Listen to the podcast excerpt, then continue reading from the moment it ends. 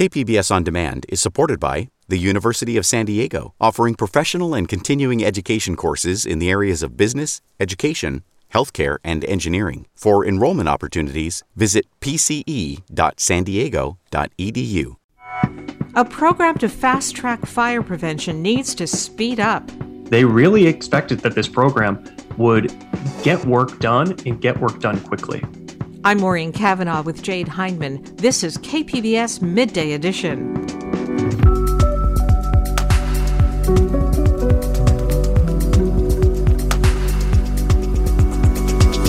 Questions remain about a police shooting during an eviction in Little Italy. They want to know more about the decision to enter her home in the first place and how they created this plan and why they didn't take more time. San Diego has spent millions of COVID relief funds on law enforcement and will speak to the creator of the comic character Angry Little Asian Girl. That's ahead on Midday Edition.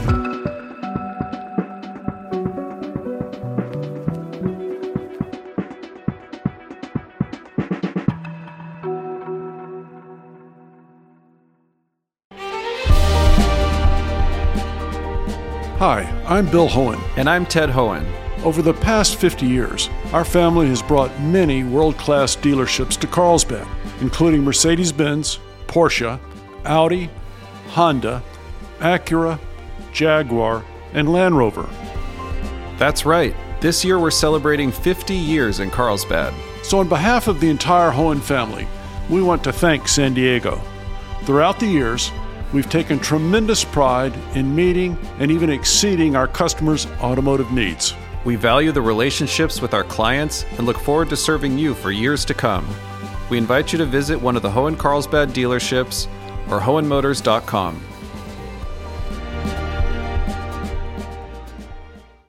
California has millions of acres of overgrown forest land primed for fueling catastrophic wildfires. In late 2019, Governor Gavin Newsom announced a new program to dramatically speed up the state's wildfire prevention work. But an investigation from Cap Radio and the California Newsroom found the program hasn't resulted in a single completed project. Reporter Scott Rodd has this story. It's called the California Vegetation Treatment Program, or CalVTP. It was designed to fast track the environmental approval process for fire prevention projects without compromising environmental protections. And if you ask state leaders how it's going, they'll paint a pretty rosy picture.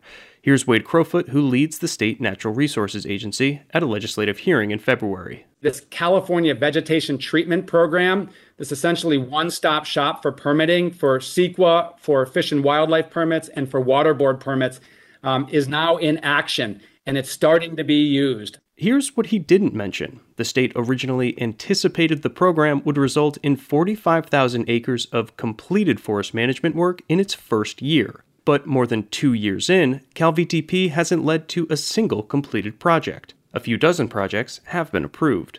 The Newsom administration declined repeated interview requests. In an email, a spokesperson characterized the program as a success, claiming it has expedited approval times but that's not what the nonpartisan legislative analyst's office says. We didn't find, you know, clear data showing that it had um, significantly expedited projects. That's Helen Kerstein with the LAO, testifying before state lawmakers in December. She added that it's still early days with the program. The idea behind CalVTP is pretty straightforward. The state performed one massive environmental review on over 20 million acres of state land. If a new project falls in that huge footprint, it can use the state's existing template instead of starting from scratch.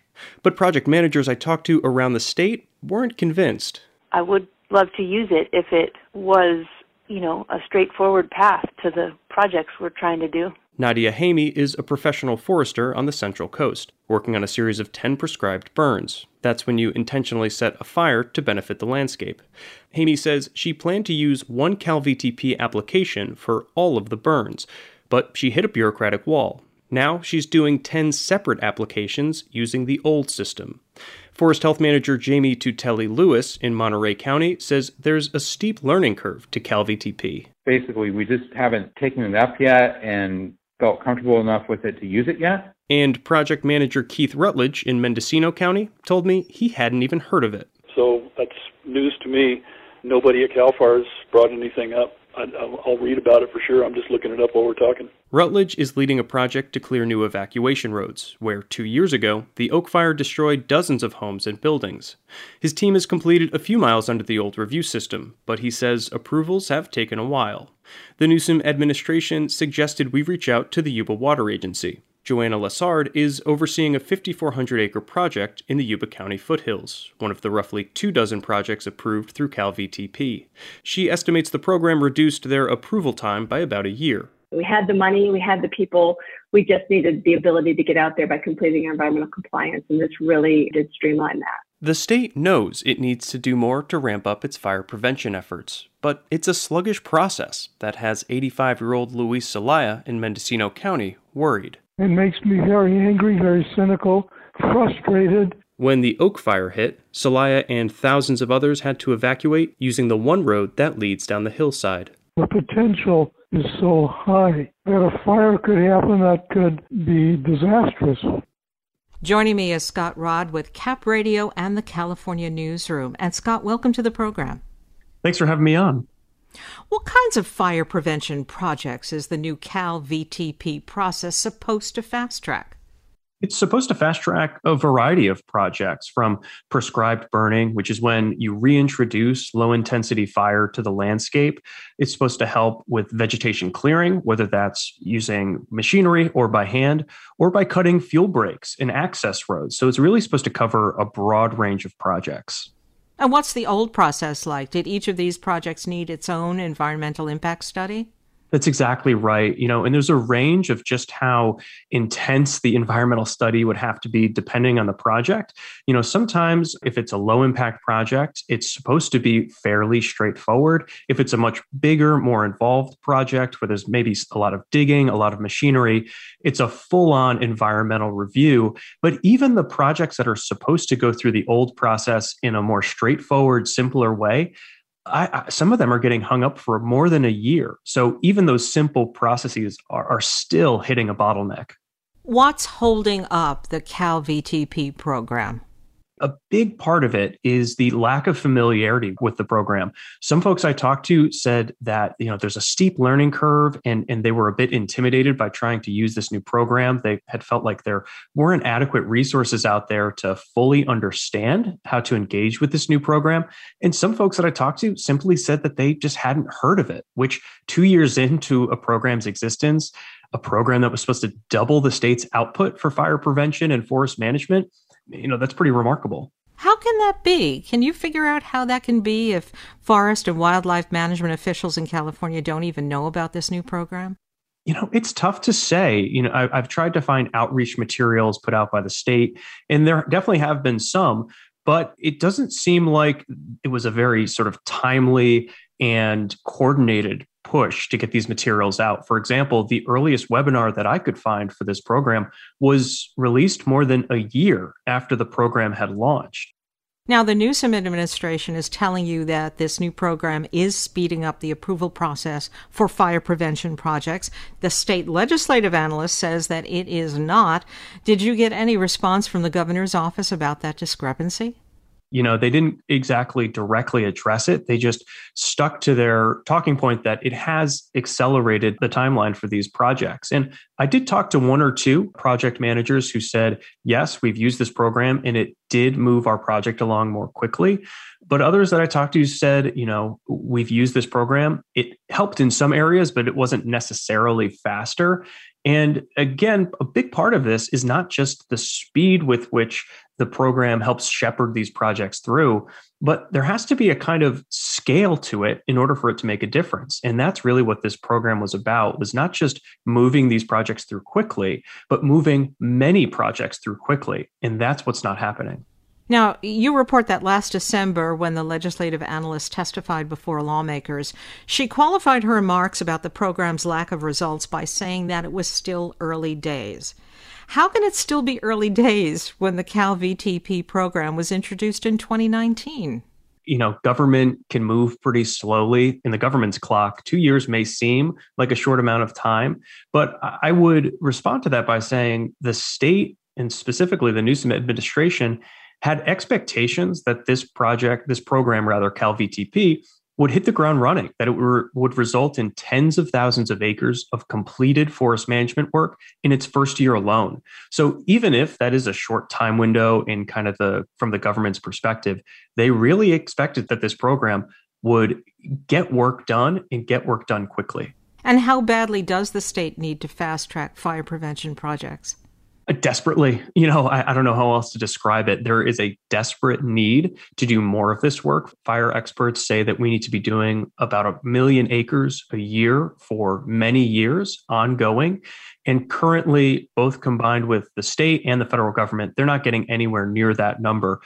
And there's also an issue sort of a curious issue where money isn't the problem here. The state set aside, the Newsom administration set aside $1.5 billion last year to essentially invest in forest management, forest health, and fire prevention. So the money is there, and they're scrambling to get this money out the door. And they're saying that there have been hundreds of projects that have been funded. But the problem, again, is that even if a project is funded, it can't move anywhere if it doesn't get the necessary approvals. And that's what this program was supposed to do. Is there any indication that whatever is holding back this new approval process is going to be fixed? It's tough to say. I, I will note that from the beginning of when I was working on this project, which was late last year in December, to you know more recent days, it seems like the number of folks, number of project managers who have started to utilize this program. That number seems to have picked up a bit. So hopefully that's an indication that word is getting out there that this program exists. Hopefully this means that maybe the state is trying to reconfigure how this program works and trying to kickstart it. So there is a glimmer of hope there. And the fact remains that like everyone wants this work to get done for the most part. You know, if you live in a vulnerable community, you want to be protected by fires. No one wants to see or hear that a program isn't setting out what it intended to do. So hopefully that's a trend that continues and it picks up. I've been speaking with reporter Scott Rodd with Cap Radio and the California Newsroom. Scott, thanks so much. Thank you for having me on.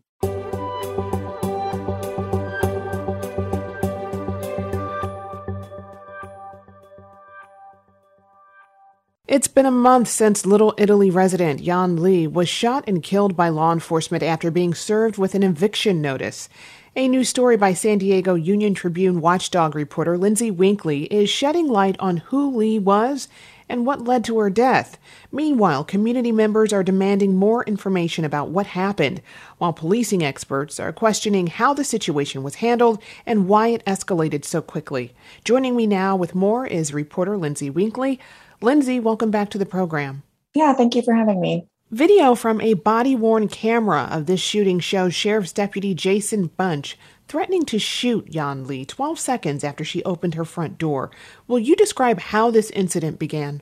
So, this incident began when Deputy Bunch went to Dr. Yan Li's home to deliver something called an eviction notice. And essentially, that is the first step in a two step process to initiate an eviction. The sheriff's department is required to notify individuals that they are being evicted.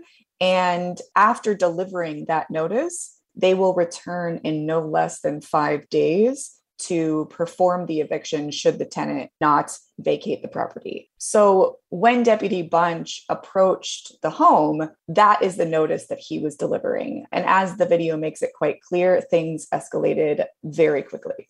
Policing experts you've spoken to are critical of how this situation was handled, particularly about how they communicated with Yan Li and how quickly it escalated to a use of force. What can you tell us about that? Yeah, so it's very clear that it takes several moments for Deputy Bunch to recognize that Dr. Li is holding a knife in her hands. It's at her side, and when he notices that, is the moment that things ratchet up. Within 12 seconds of her opening her door, Deputy Bunch was threatening to shoot her. So when we spoke to experts about that interaction, that is one of the first things that they criticized. The Deputy Bunch didn't do enough to create space to effectively de escalate the interaction between himself and Dr. Li. The sheriff's department said after the shooting that while they were working to persuade Dr. Li to cooperate with them, they spoke with a maintenance worker who said that Dr. Li had threatened him with a knife the day before. There are a lot of questions surrounding that. It's very unclear if the police were notified of that incident the day before, if they took a report. However, many of the experts we spoke with said that even if some sort of altercation had happened the day before, the wiser move would have been to obtain arrest warrants and go in at some other time. Um, it's also very unclear if an arrest warrant was received in this particular incident. There were other criticisms, criticisms as well. There have also been questions about whether officers and deputies had the right to make this entry at all. What do we know about that? There are a lot of questions surrounding whether or not sheriff's deputies or officers had a warrant to enter Dr. Yan Li's home. Essentially, Officers and deputies can't just go into a home without a proper reason to do so. One of those reasons is called exigent circumstances. And that basically means that there is like an immediate threat that officers and deputies need to respond to. The experts that we spoke to said that Dr. Yan Li standing at her door, even with a knife at her side, would not have been enough of a threat to make it legal for officers and deputies to enter her home. Uh, so the idea that this threat that happened the day before would have given them reason to do that was something that was criticized. And you report that family members said Yan Li had been diagnosed with a mental health disorder. Uh, was law enforcement made aware of this before the shooting? Based on our reporting, we do have reason to believe that deputies did know that Dr. Yan Li had some sort of mental health condition. There was another resident in the condominium complex who heard about the incident and ended up going over to Yan Li's condominium. He was a former member of the condominium's homeowners association. And so he actually knew that Li was in the process of being evicted. And during his interaction with the deputies, he made it clear that she suffered from some sort of mental health condition and that they really needed to call for psychiatric assistance.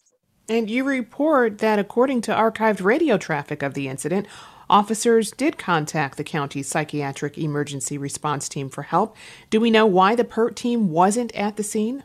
that is a little bit fuzzy. We do have some archived dispatch communication that seems to suggest that the sheriff's department inquired about having a PERT team show up to the scene. It is unclear if they ever did, and it's unclear why they didn't if they did not you know, we don't have a surplus of PERT teams across the county, so they very well could have been tied up on some other call, but, you know, it was brought up at the very least. In the months since this happened, you've been able to learn more about Yan Li. What can you share about her and what led up to her death? Friends and former professors, former colleagues at Yale University speak very highly of her. They say that she was very bright, one of her friends described her as sort of a straightforward person, but also somebody who was always willing to help her friends. Uh, we know that she was a mother. Uh, we know that she was successful when she was working professionally as a biostatistician. At some point, she did move back to China, and her ex husband says that that is when she was diagnosed with a mental health condition. It's a little unclear as to the specifics surrounding that. And what's been the community response to Yan Li's death? Many people are requesting footage of the full incident. The full incident was a little bit less than an hour, and the body worn camera footage that was released uh, spans about 10 minutes. So people want to see the interaction that deputies had with this neighbor, what they were told by the maintenance worker that apparently gave them reason to go into her home. They want to know more about what the sheriff's deputies knew at the time. It's interesting because some of the people that I spoke with pointed to a very recent SWAT incident that lasted, you know, more than 10 hours. So why was this one so rushed? Both the sheriff's department and the San Diego Police Department say that more information won't be released, however, until the investigation is presented to the district attorney's office. I've been speaking with San Diego Union Tribune reporter Lindsay Winkley. Lindsay, thank you for joining us. Thank you so much for having me.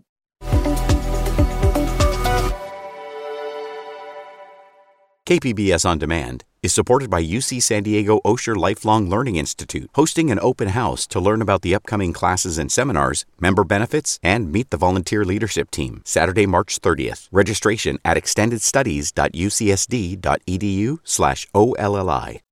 You're listening to KPBS Midday Edition. I'm Jade Hindman with Maureen Cavanaugh. As the pandemic impacted people across California, an investigation finds some cities across the state spent more COVID relief funds on law enforcement than housing, food, and health services.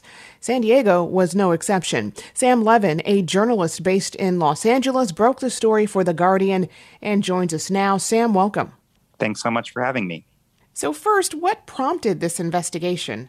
So I'd been reading stories across the country of cities and states that were spending COVID relief money on law enforcement as well as on prisons. And I was interested to see how this was playing out in California. One activist in Los Angeles who's running for comptroller had uncovered here that the city had spent basically half of its COVID relief funds in 2021 on police. And so that got me super interested in seeing if there were similar patterns at cities across the state. So I decided to sort of reach out to the 10 largest cities in California to get as much information as I could on, on how much money went to law enforcement. Hmm. And, and what did you find out about how much the city of San Diego spent on police out of COVID relief funds? So, San Diego, I got detailed information on their CARES dollars, which was the stimulus package first approved under Trump in 2020 at the start of the pandemic.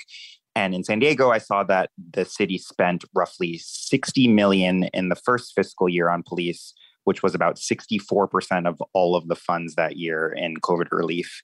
And then the following year, they spent 52.6 million on the police department, which was 33% of the CARES funds allocated for that year. So in both fiscal years, we saw that it was the largest expenditure of CARES dollars by a significant amount. I mean, how does the spending in San Diego compare to how much money cities across California were spending on police? San Diego was pretty similar to what we were seeing in cities across the state.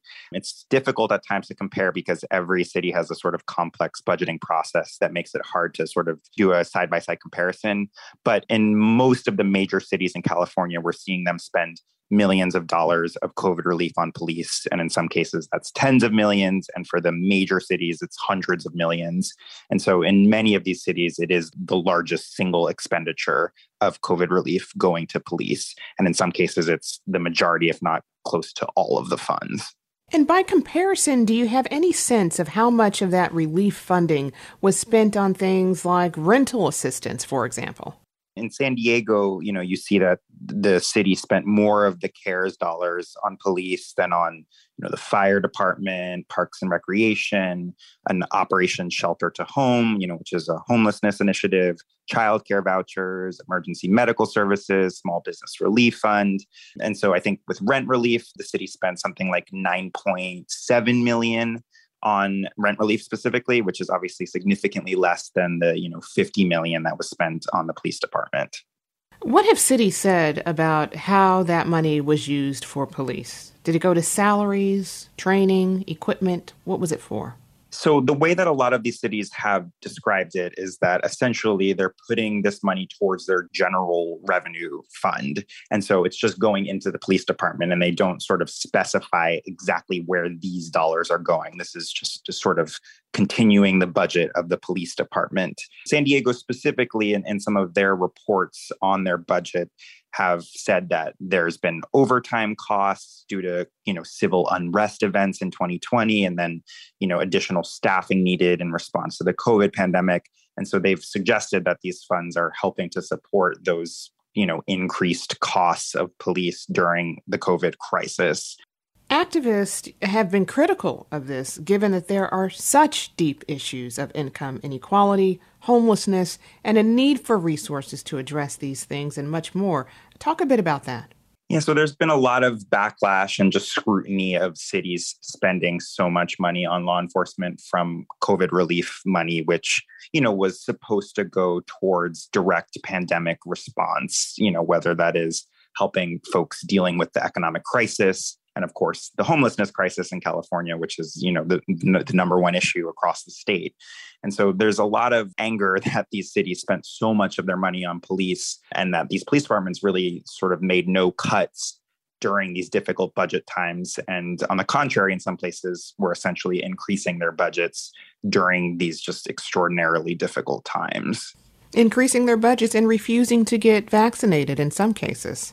Yeah, I mean, in Los Angeles, where I'm based, you know, there was a lot of scrutiny of the fact that there was such a high rate of officers who were refusing to get vaccinated. And, you know, there were also a lot of instances of officers refusing to wear masks, which was, you know, documented on video. And so to see that the city was giving so much of its money to a police department that in some ways could be contributing to the problem by not being vaccinated and not wearing masks was especially um, you know upsetting to, to activists who who follow this. What's been the response to your investigation from the cities you highlight? I haven't seen much of a response from the cities themselves. I've certainly seen, you know, activists who follow this stuff closely uh, express a lot of shock about this. You know, even people who who sort of closely follow the budgeting issues were not aware of this, and I think part of that is because you know there is a real sort of lack of basic transparency. And so i think you know people are not necessarily surprised but certainly there's a, a, lot of frustration and anger about it that i'm seeing. I've been speaking with sam levin a correspondent with the guardian. Sam thank you so much for joining us. Thanks for having me in a statement, the city of San Diego says the budgets for 2020 and 2021 fiscal years were crafted by the previous administration. Unlike the American Rescue Plan, the CARES Act was narrowly focused on emergency response, in which our public safety departments played a key role and expressly barred cities from using the funding to replace lost tax revenue, but allowed broad use for public safety personnel. For the full statement, visit kpbs.org.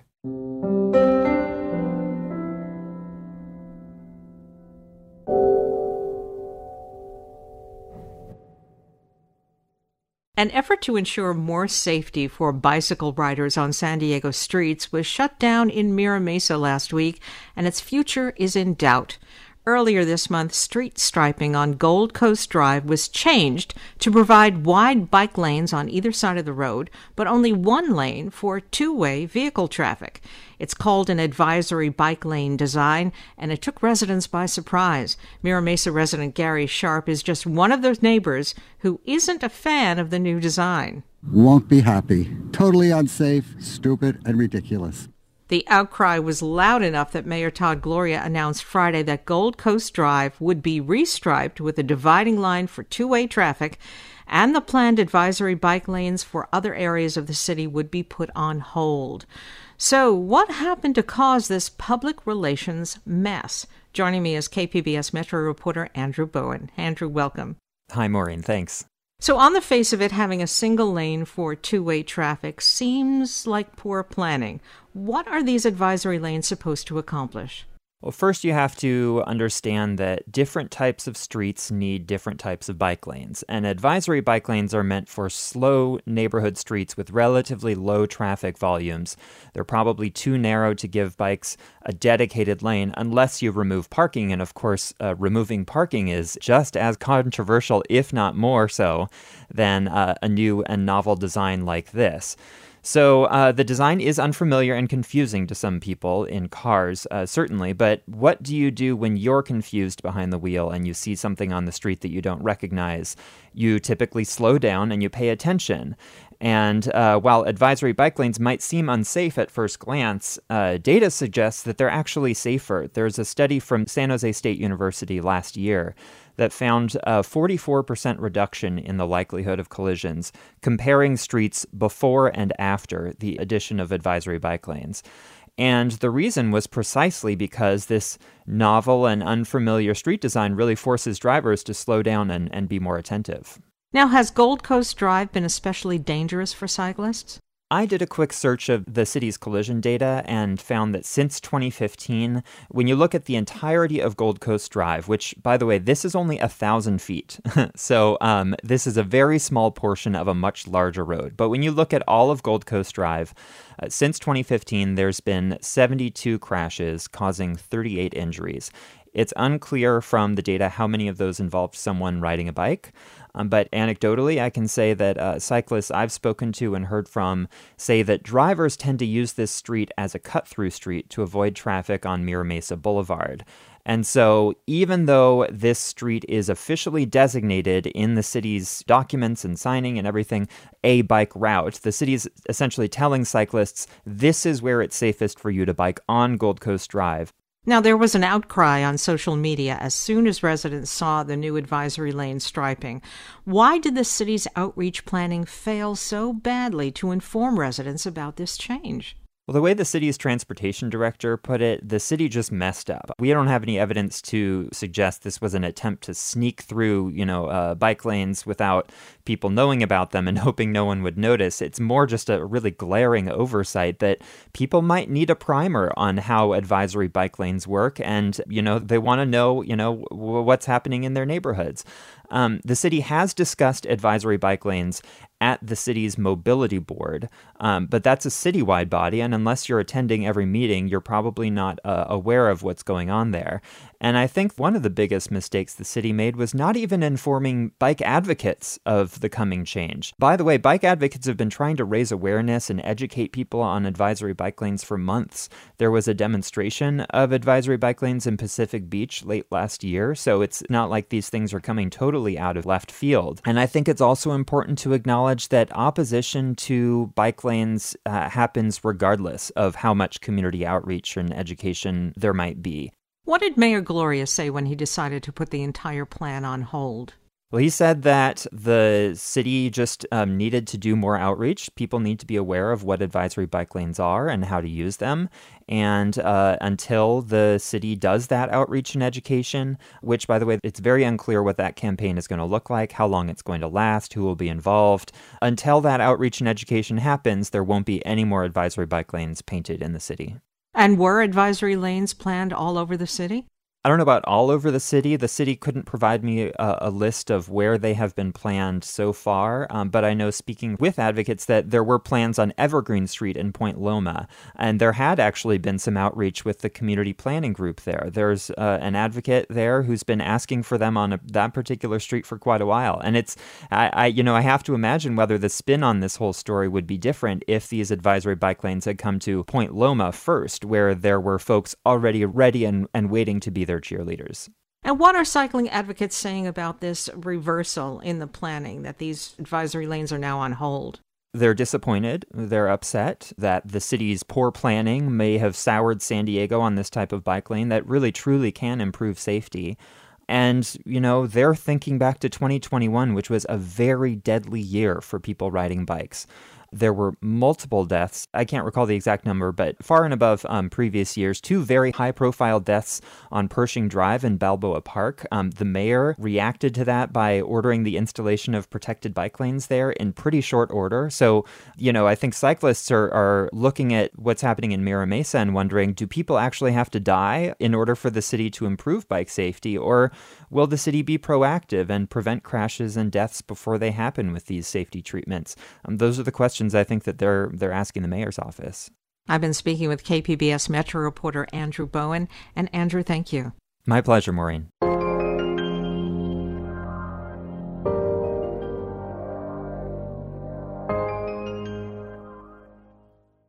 A lab on the San Diego State campus is working on a way to figure out if there are molecular traces of life on Mars. It's part of NASA's Mars mission to land on the planet and examine its rocks and soil, and maybe answer the ultimate question of whether we are alone in the universe. KPBS science and technology reporter Thomas Fudge has the story. PhD student Jessica Torres in a chemistry lab at San Diego State shows me a tiny glass tube she uses to sort through molecules. She can tell by their movement what kind they are and whether they are biological.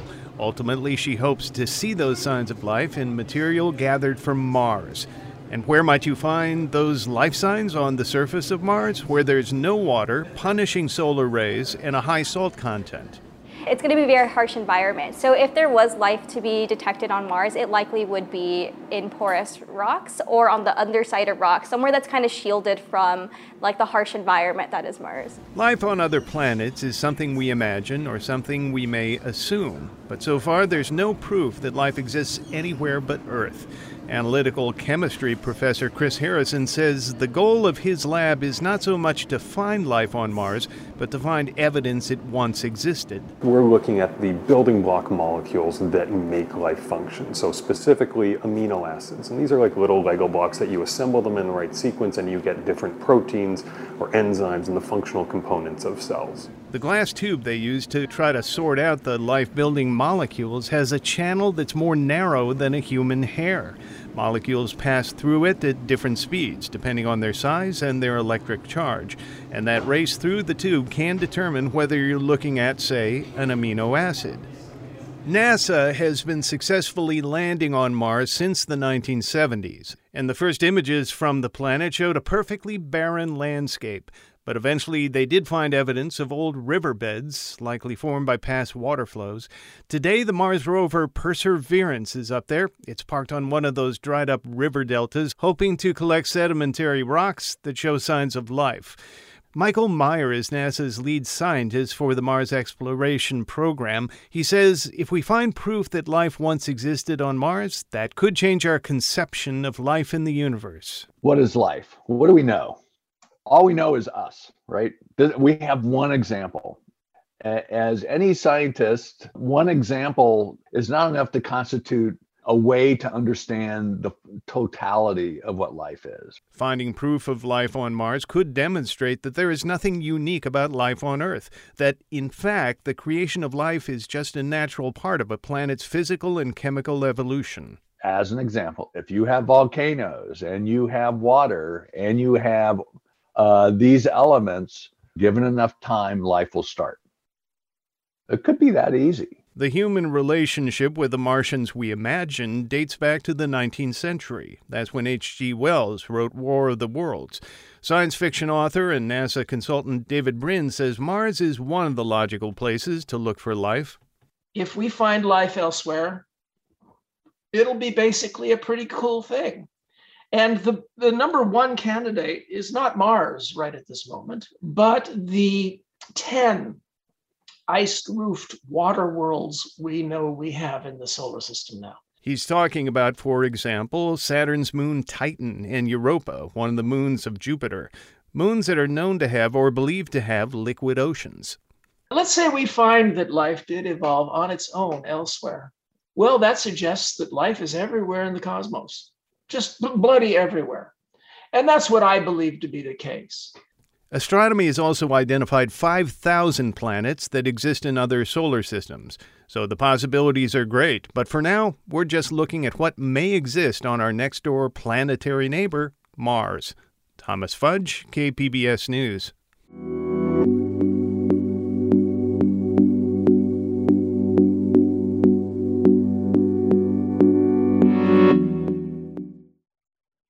KPBS On Demand is supported by the San Diego County Toyota dealers, whose commitment to customers extends to giving back to the community and who are proud to support the City of San Diego lifeguards with their important role of keeping our beaches safe. Toyota, let's go places. This is KPBS Midday Edition. I'm Maureen Cavanaugh with Jade Hindman. Lela Lee created the comic Angry Little Asian Girl back in the year 2000. Moments with My Mother is her latest collection of comics, this one featuring the series' titular character, a grade school Korean girl and her mother. The comic is fueled by humor and insight that is both very personal and universal.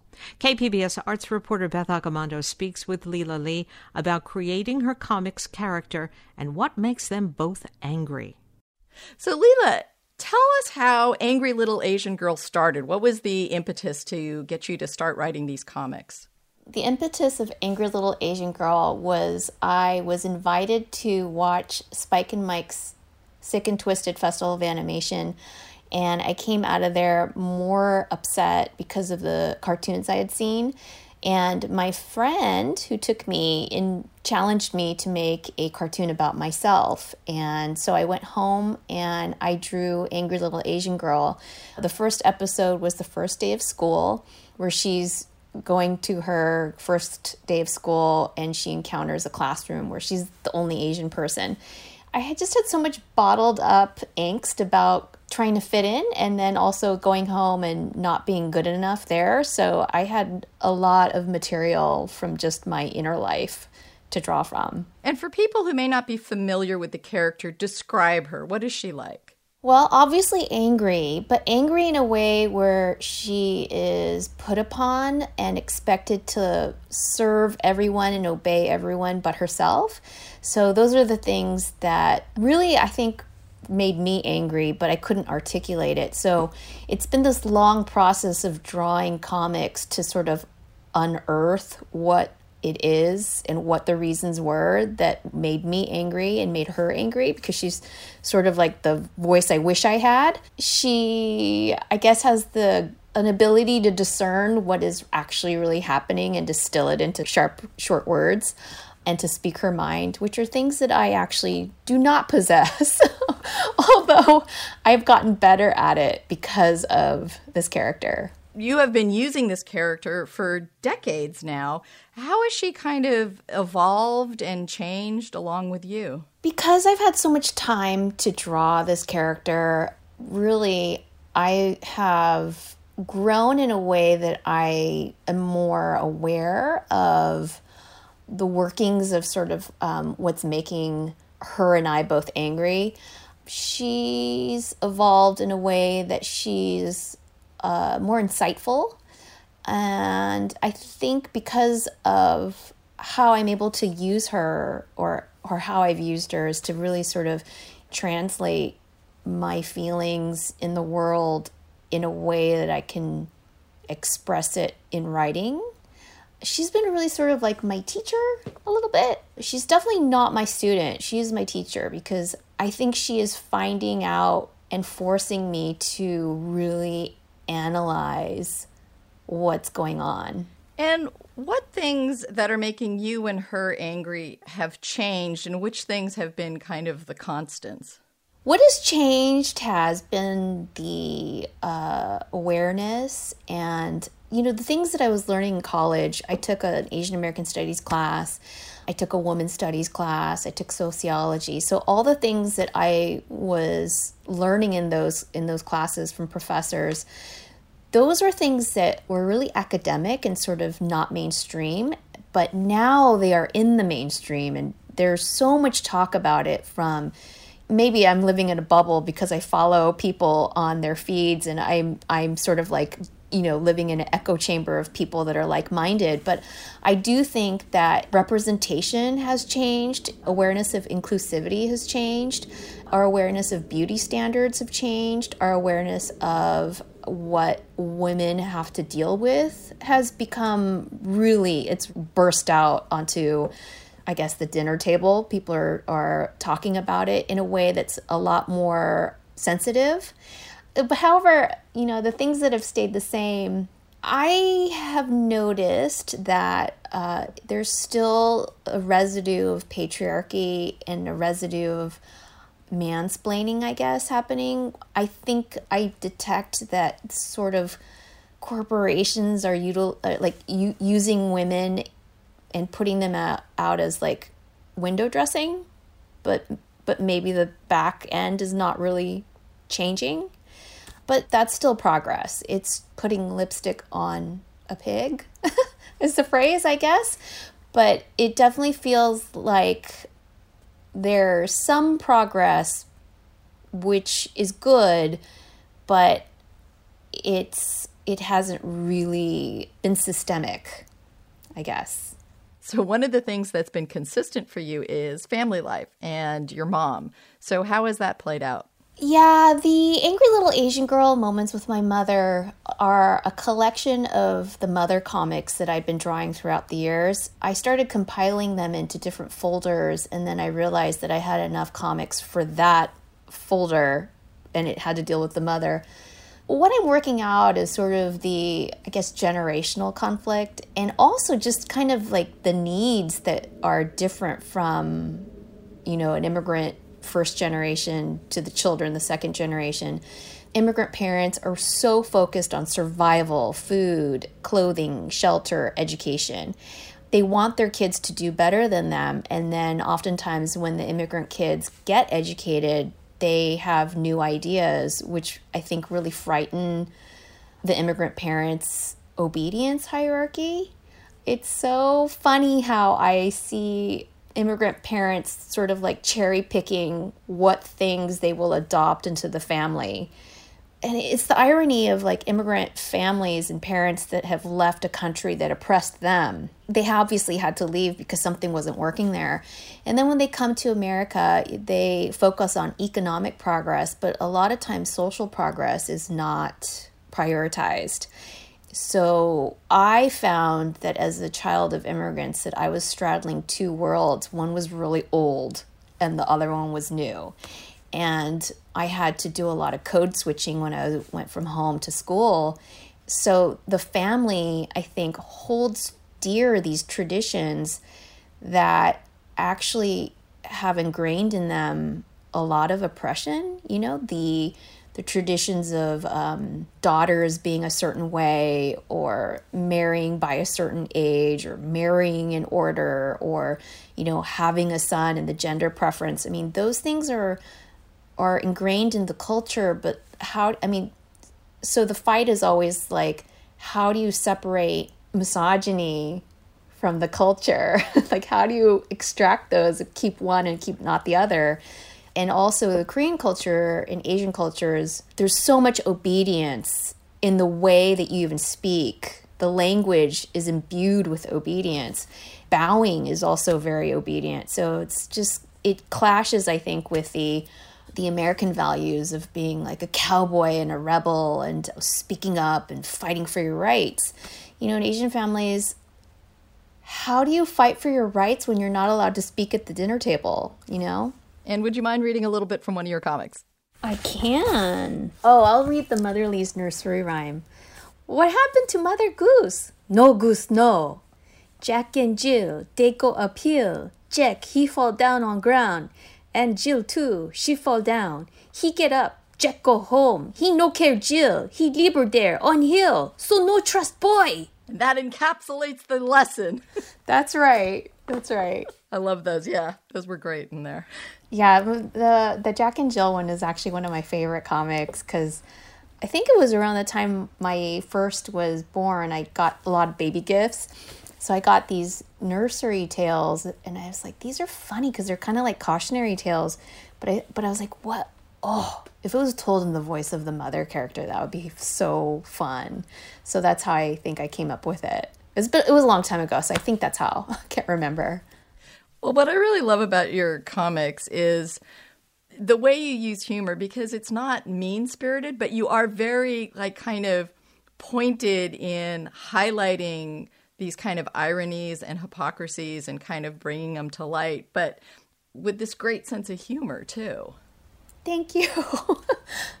yeah, I I don't know how I I mean, I guess I know. I mean, I'm, I'm observing things. I think a lot of times I'm always like that's weird or you know i think maybe we all do that but um, i i just i just took to paper and pen and i started trying to figure out how to make it funny because no one likes being yelled at. Um, i certainly don't but i think that the language of asian families is there's a lot of criticism. So i have that critical streak in me but i was like how can i make this in a way that makes people pause to either laugh or think. And often both. I hope so, yeah. And can I ask how your mom reacts to the comics? Uh, she doesn't like it, and she's often asked me to get a job. so, uh, I just, you know, I'm an adult, so I've decided I was like, you know, I'm gonna just do what I'm I'm passionate about. And how has your work been received? Because you are challenging stereotypes and dealing with cultural stereotypes. So, what kind of kind of reception have you gotten, and and has it been different in different communities? When I first started, it was really awkward at screenings. If I, it depended on what kind of an audience I screened to. So generally, if it was like a all white audience, they're really quiet. And then if I screened to an Asian audience, I mean, it was like people were hugging me and like crying and saying, I'm she's saying everything I wanted to say. So it's it's so specific because I think outsiders don't understand. Um, I was actually hanging out at the beach with some parents for like a like a fifth grade end of the year celebration, and uh, a non-Asian mom was kind of surprised that the Asian parents were normal and had problems. And I was like, "Well, what did you think that we were? I mean, we're we're humans just like you. We have our problems." She's like, "Well, I just thought you were all like rich and successful." And I was like, "Yeah, well, that's the image that our parents want you to think we have, but we're like we're like dying inside."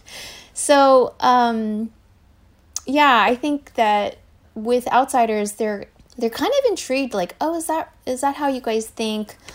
But I think that we can sort of all relate to having a generational conflict with parents. I mean, kids and parents having different ideas about how to navigate the world. I mean, that's universal. But I do have a lot of Asian fans that really feel very passionately about my work and loved my work for a really long time because it speaks to them in such a specific way that they really feel seen. Um, so I'm getting more and more of those. In the beginning, when I launched my website, like around 98, I came out with angrylittleasiangirl.com and I got so much flack and like, you're such a bad girl or whatever. And like 95% of those were from Korean people. Well, I just love the fact that from the beginning you called it Angry Little Asian Girl because it just really kind of challenges people's perception of a stereotype. Because you know everybody always thinks oh asians are going to be quiet or they're going to be you know polite or whatever. And i just loved that image because like i said i had one of your t-shirts and it's angry little asian girl f- double flipping you off. And it was just such a nice little challenge to like what perceptions were well you know the, that perception it starts in the home you know the parents are raising the daughters to be that way. So I find it really ironic that a lot of the Asian activists are like yelling outwards and blaming white people for their perception. But I'm like, that's like displaced anger. You should be yelling backwards to your parents because they're the ones that are teaching us this. So I think that it's good that I'm bringing a contrary combination to to people's awareness in the pop culture. And how does it feel to be releasing this book right now? Because we are seeing a rise in Asian hate crime and attacks on elderly Asians. And, you know, it just feels like there's a moment to focus a little bit on, you know, that community and, and try to get some awareness. And your books seem to be able to kind of, I mean, humor always seems to me like a great way to bring people in and kind of get them to see a different perspective. Yeah, I think um, generally in my observation of human groups, there's like the alphas and the betas, there's always like a scapegoat. And the scapegoat is usually the weakest, quietest uh, group person. So it makes sense that Asians would get bullied because they're seen as quiet and good and they won't complain. So maybe the Asian community as a collective should really look to think about the imaging they're putting out of, oh, we're very good, we're obedient, we're studious, we're hardworking.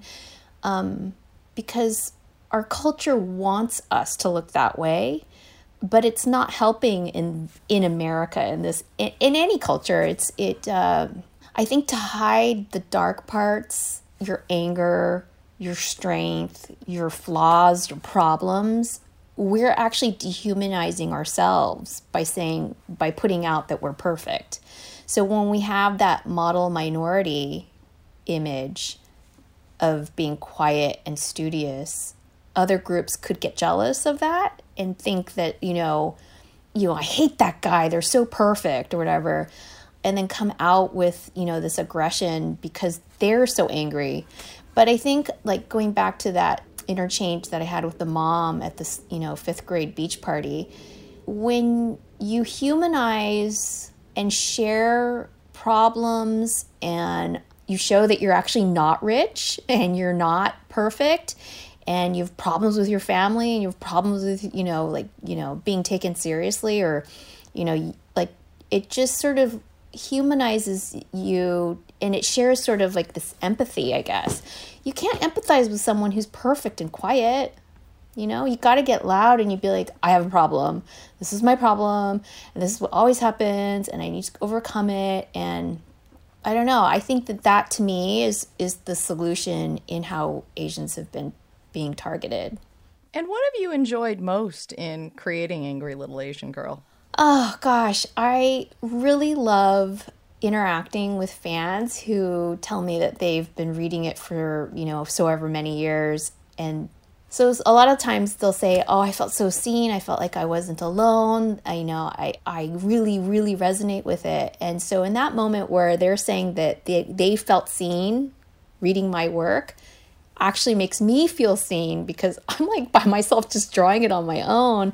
And I all along I thought I was the only one thinking these things, but you know, we're not. We're not alone. Well, I want to thank you very much for talking about your latest edition of Angry Little Asian Girl. Thank you. Thank you, Beth, for having me.